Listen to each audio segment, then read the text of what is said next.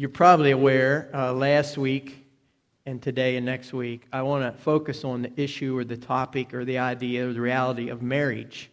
Last week I talked about giving. I'm sorry, last week we talked about choosing, today about giving, and next week about trusting. Um, to go back to last week for a second, I heard something just this week that has made me think about that, and I, I'm just going to share it. It's a true story, and it's very brief but it kind of capsules the idea of the essence of marriage is choosing someone.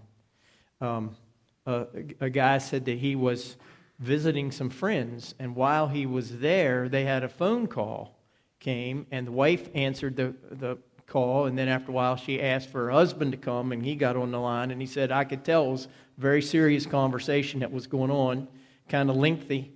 Finally, it ended, and they came back, and the the, the, the man said to his friend who was visiting, Well, that was our daughter on the phone. Uh, she has been recently married, and they just had their first major fight. And she called because she wants to come home. And so the friend said, Well, what did you tell her? He said, I told her she was home. That's choosing. Um, I like to talk today on the issue or idea of giving. Oh, here's, here's, a, here's a marriage, a wedding joke. First of all, a guy said he went, he went to a wedding and it was these two, these two people were employees of a nuclear power plant. And the bride was just radiant and the groom glowed. Okay. Uh, I guess that was one of those weddings where the bride just looked stunning and the groom just looked stunned. True story. Uh, years ago, I was using a, a, tool that I use occasionally with that I use sometimes either for premarital counseling or marital counseling. It's a temperament analysis. And what that means is you answer a bunch of questions, about 150 so questions about yourself. They're just yes no questions. And then you answer those same questions about your husband to be, or your wife to be, or your current spouse.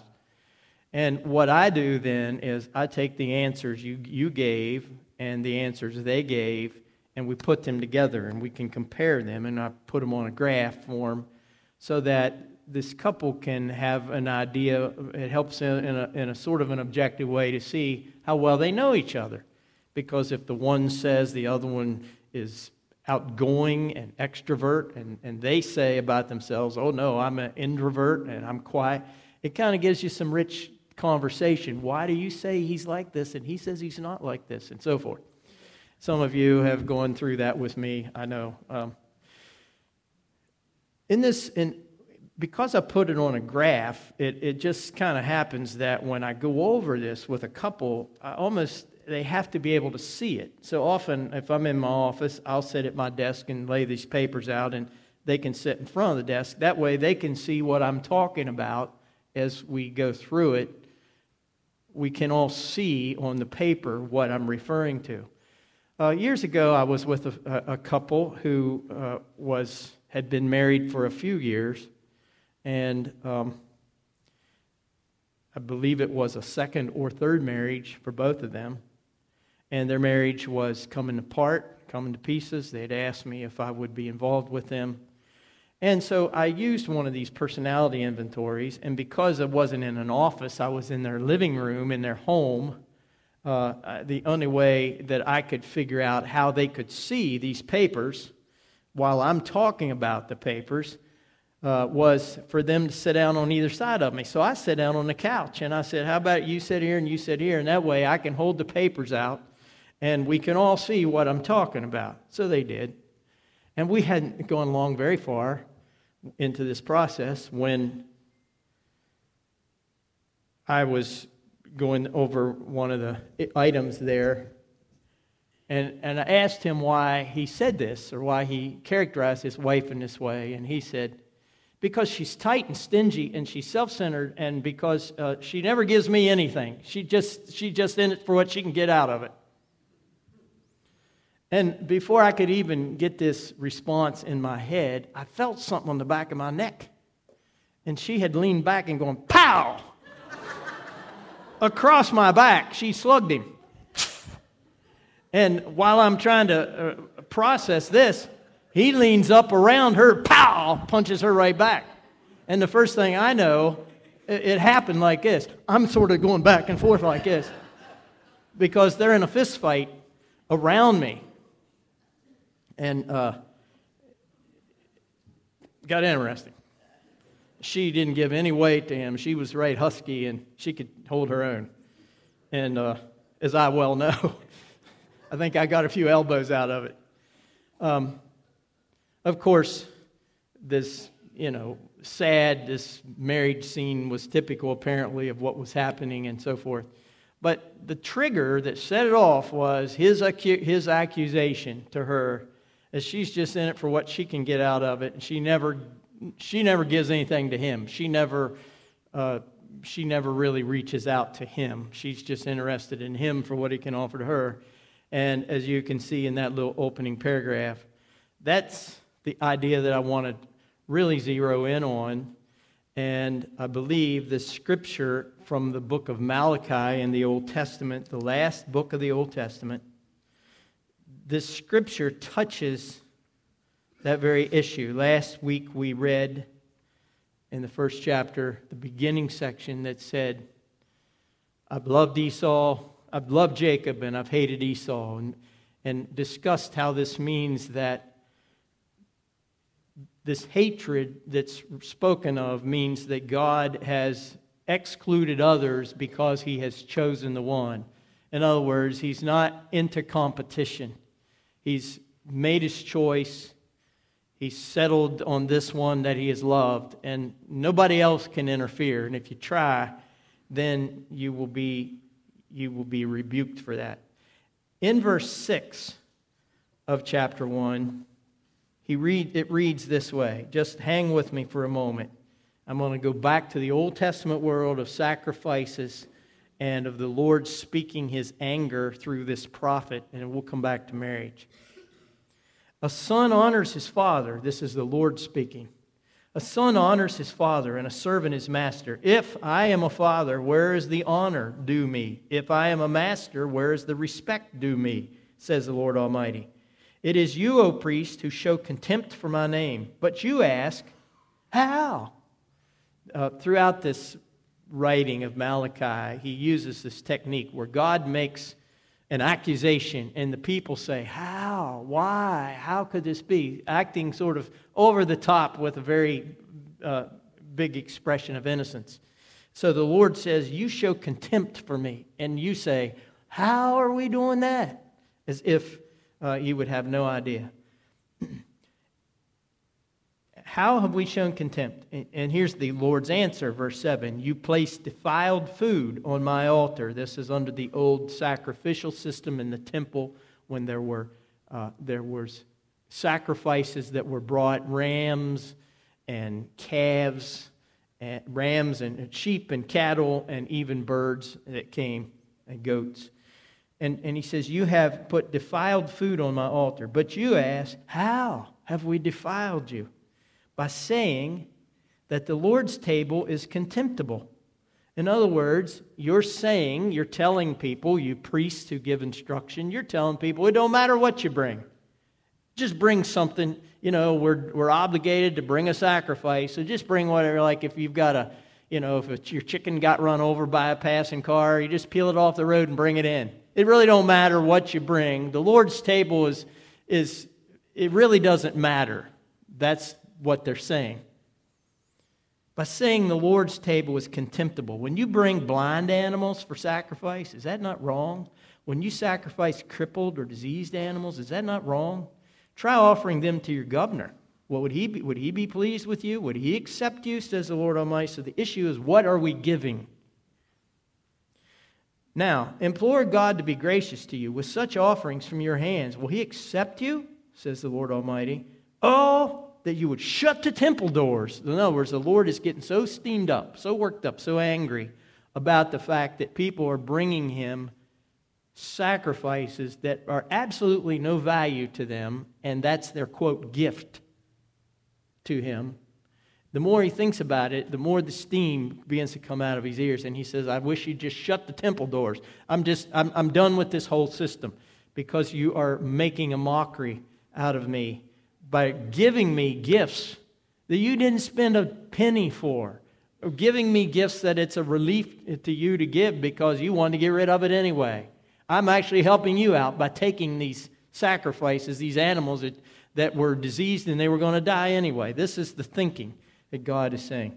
Shut the temple door so that you would not light useless fires on my altar, because I am not pleased with you, says the Lord Almighty, and I will accept no offering from your hand. My name will be great among the nations, from the rising of the setting of the sun. In every place, incense and pure offering will be brought to my name, because my name will be great among the nations, says the Lord Almighty. But you profane it by saying at the Lord's table, It is defiled in its food, it is contemptible. And you say, about the things that you are supposed to and expected to be giving, you say, What a burden! Really? I got to bring an offering? Really? I have to bring a sheep? But all my sheep are nice. I don't want to give up one of my sheep. And you say, What a burden. And you sniff at it contemptuously, says the Lord. When you bring injured, crippled, or diseased animals and offer them as sacrifices, should I accept them from your hands? says the Lord.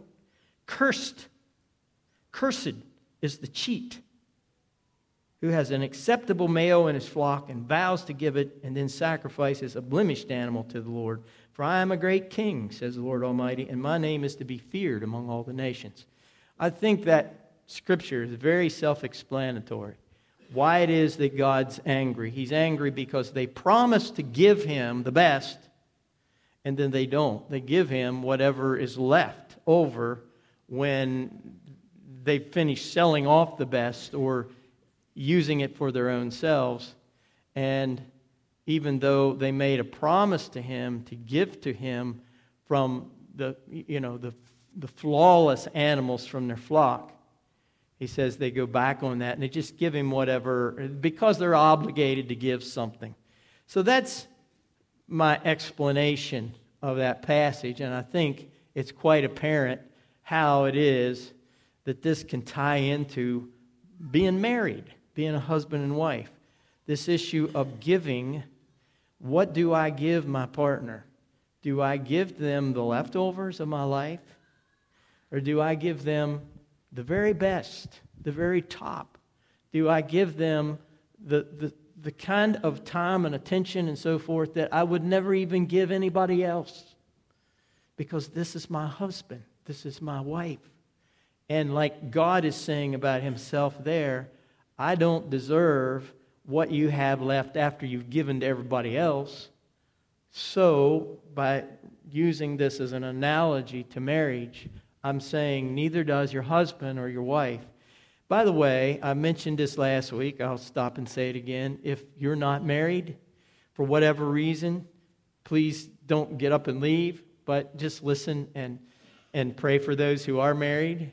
If you happen to be divorced, please understand that these messages about marriage in no way are condemning you or looking down at you in any way, shape, or form. Every divorce uh, every person who's going through a divorce has had their own set of circumstances to deal with, and, and none of us can condemn or do condemn you. At the same time, we, we, we need to positively think about what marriage is, even though it doesn't work for everyone in the way that they had intended and dreamed and wanted and promised.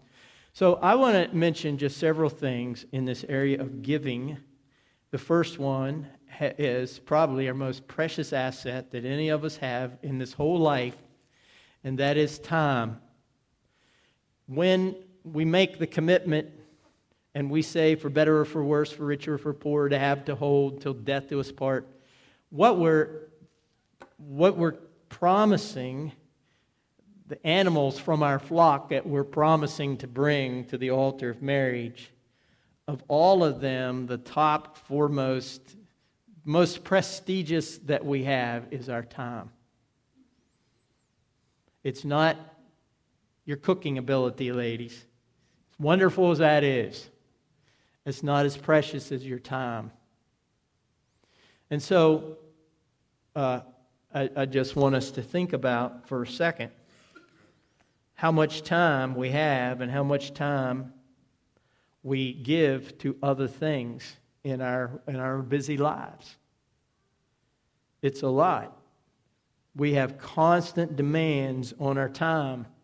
and so, the only way that you can be sure that you are actually giving the best, you're giving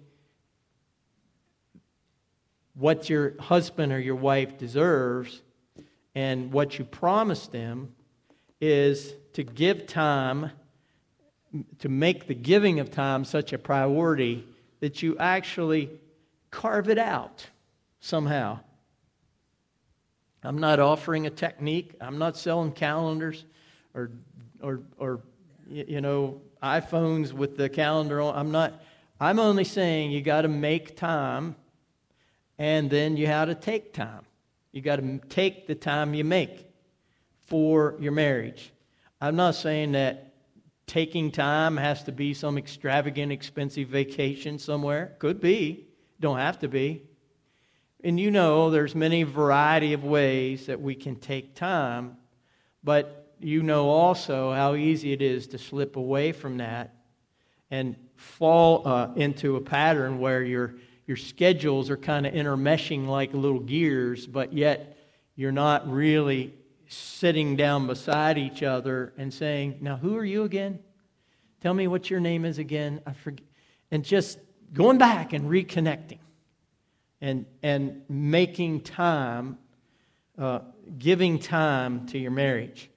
These people were giving animals, but they were not giving animals with a positive attitude at all. They were grudge. They were filled with. Uh, they gave them gr- very grudgingly.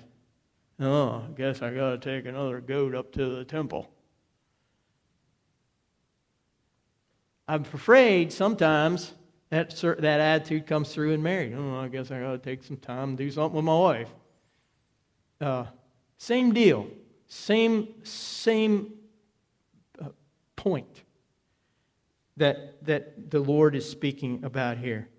And so, my, my point is that the essence or the reality of this time is when you make marriage time or partnership time, when you take time that's, that is relationship time.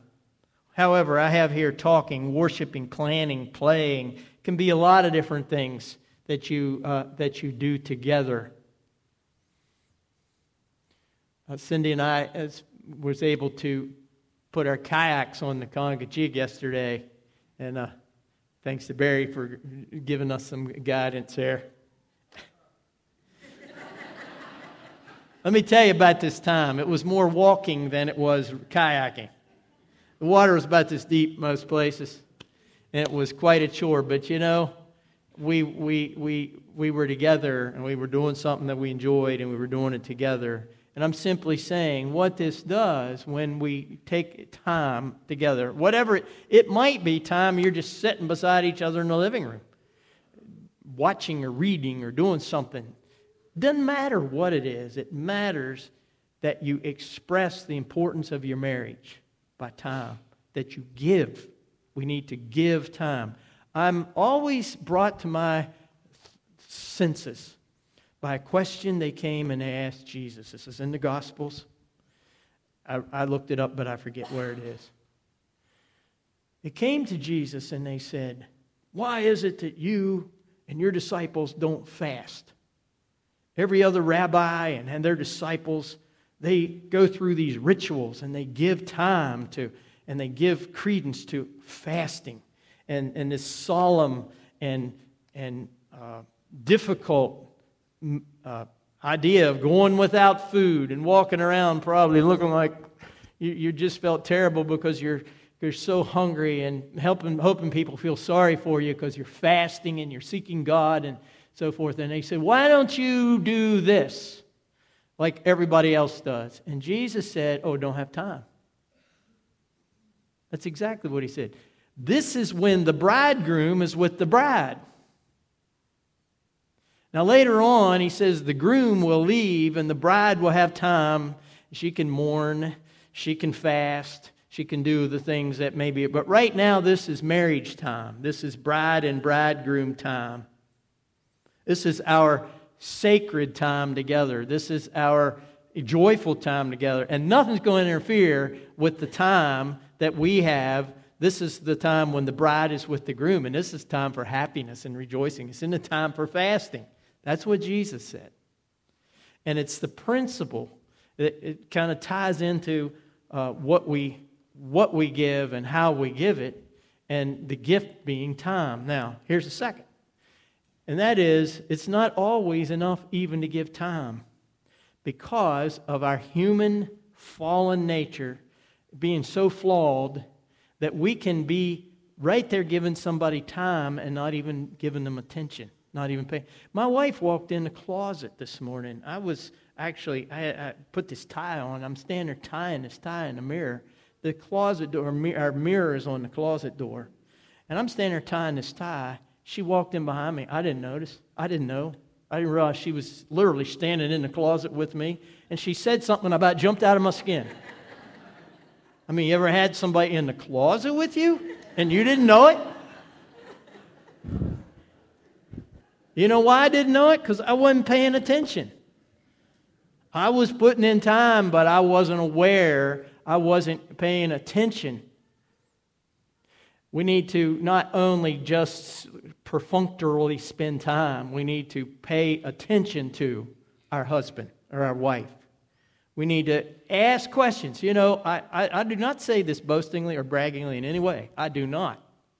But I am constantly amazed, even sometimes appalled, when I will say to someone uh, something about a family member, often about a parent, and they had no idea, had no clue. Really? They didn't know they didn't know this or that about their mom or their dad or their parent. I've had people often come to me at funerals and say, Wow, I learned things about my dad today that I didn't even know. How did you find out these things? And I'm always amazed because all I do is pay attention. All I do is just ask questions. When I visit folks, I want to know what they're doing. I want to know what's important to them. I want to know what they've been through. I want to know what challenges they face. And I ask questions, questions, questions. And, and that's the essence of actually noticing or being attention or uh, being aware.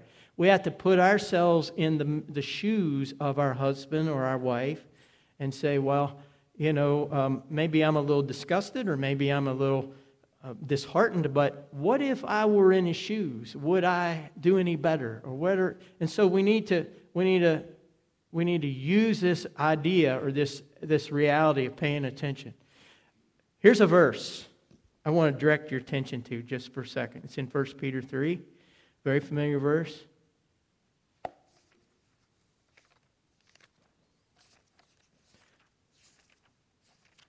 Okay. Verse 7 Husbands, in the same way, first it tells wives to respect their husbands and to honor their husbands, and then it comes down to the husband. And says, Husbands, in the same way, be considerate. This is the NIV I'm reading from. Be considerate as you live with your wives and treat them with respect as the weaker partner, as heirs with you of the gracious gift of life, so that nothing will hinder your prayers. And I've always been so uh, I've always been so convicted by this particular word that says, be considerate as you live with your wives. I can't be considerate to something unless I consider it. And I can't consider something unless I pay attention to it. That's what it means. And I wanted you to, to point this out. It's actually a combination of two or three Greek words that's translated here consider. The Greek literally is the word to know and the word to live. It's a combination of those. And so it says, and this, this is uh, a little closer to the King James translations. The King James says, dwell with them according to knowledge. What it means is, or what it's saying in the, in the Greek terms, are live with them and get to know them. That's, that is literally the meaning of it.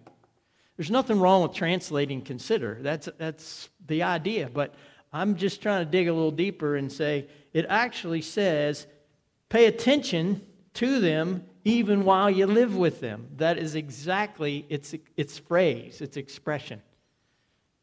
Live with them and get to know them because it is possible that you can do the one without doing the other.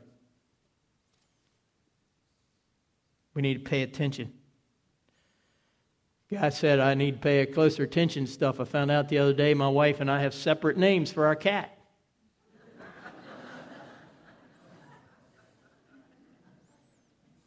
Another guy said, I need to pay attention too. My wife keeps packing me a salad for lunch. I need to figure out what I did wrong. We, just, we, need, we need to talk.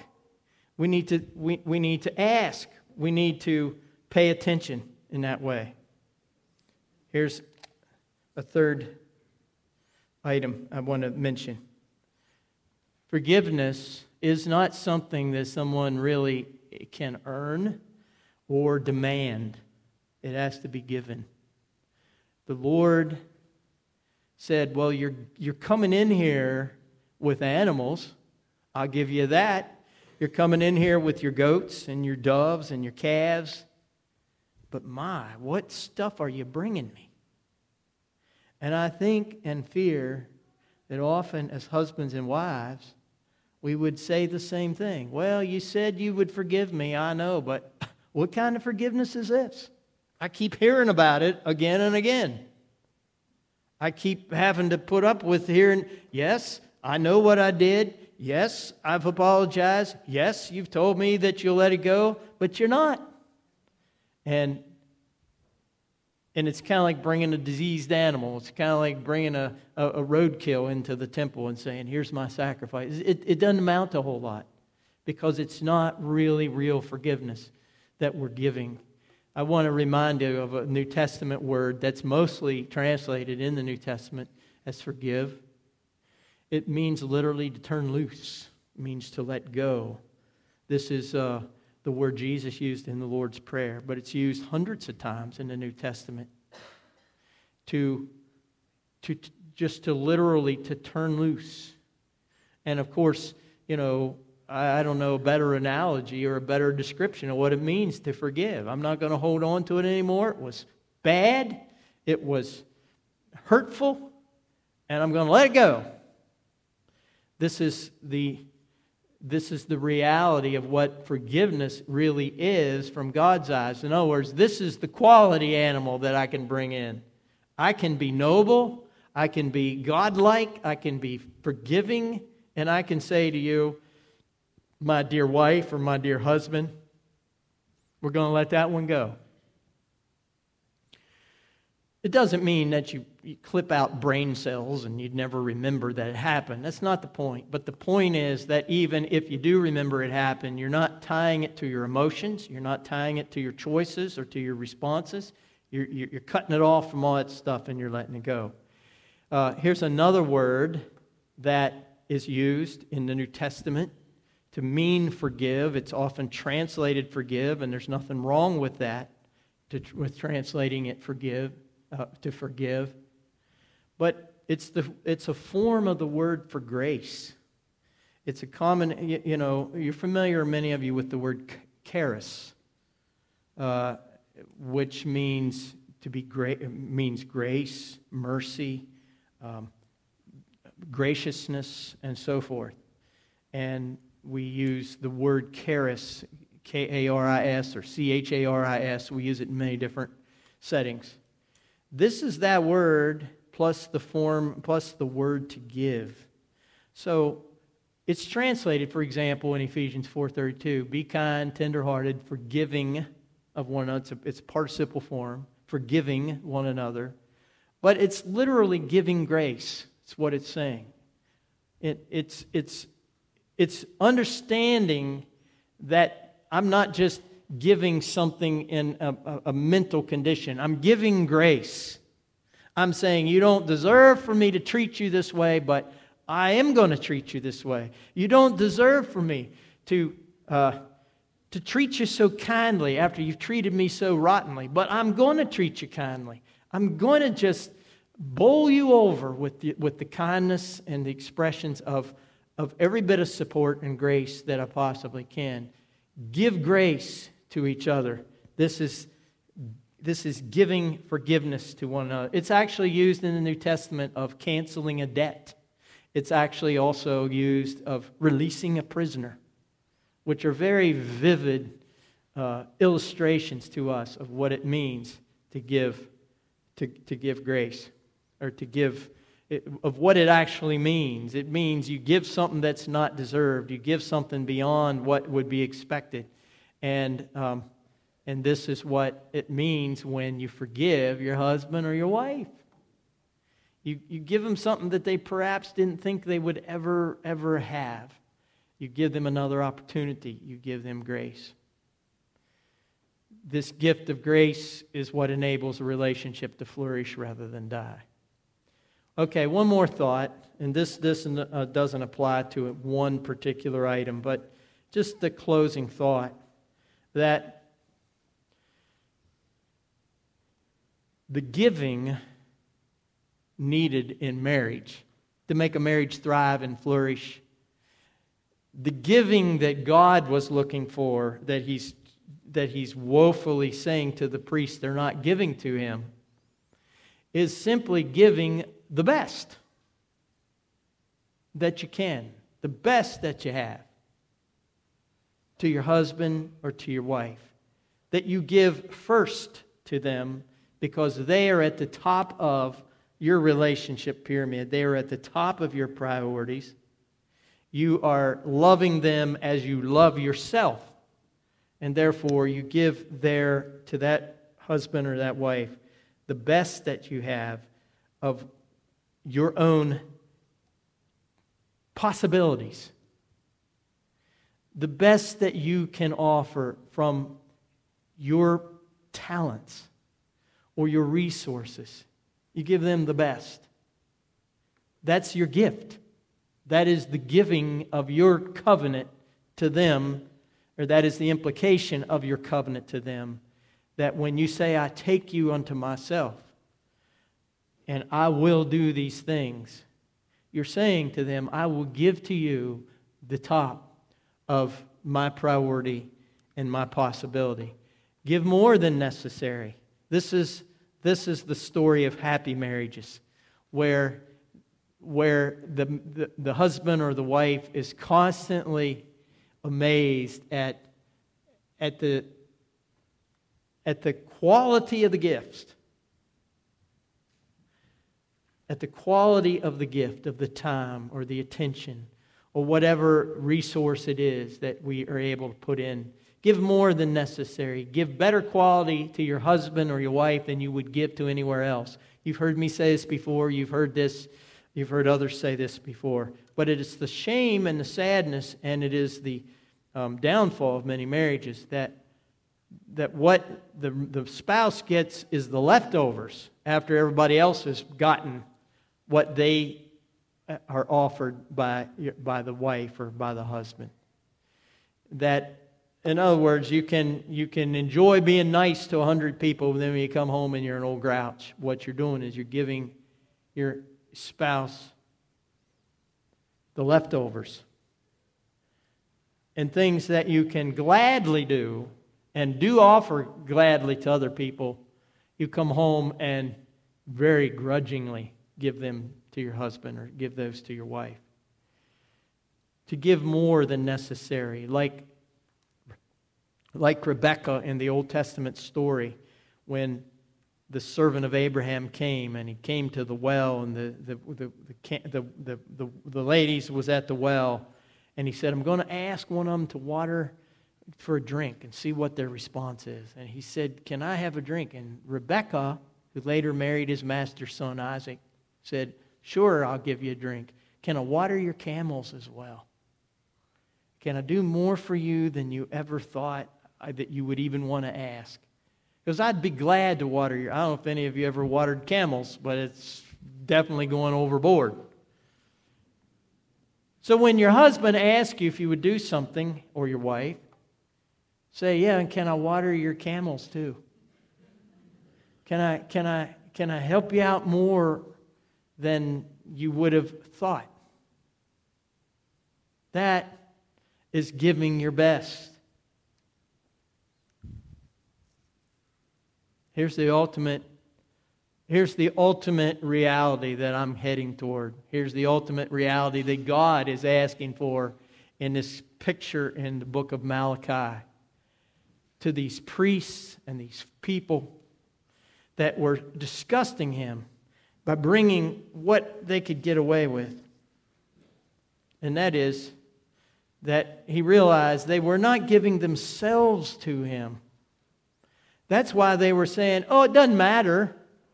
You know, when, when he said, You're saying that my altar is contemptible. He was accusing them of saying, Well, it matters what I give at work because I'm, I'm, I'm assessed. I get, you know, I go through an assessment every year. It matters what I give to, at church or in the community. Uh, or at school because I get grades based on what I give, or I get, you know, job review based on what I give, so these things matter. Oh, but it don't really matter what I give at home. That's what the Lord is accusing them of. You're saying, ah, it's, it's contemptible. It's, it really doesn't make any. God don't care what you give him, just bring in a sacrifice. And the Lord saying, no, no, you got it wrong. That's like saying a husband or a wife, it don't really matter whether their mate really, really gives themselves to them or not, but it does. Someone said this, and I'm done. Marriage is not a noun, marriage is a verb. And here's why I put this quote on here a noun is something you get, verb is something you do. Now, that's not grammatically, technically correct, but you get the picture.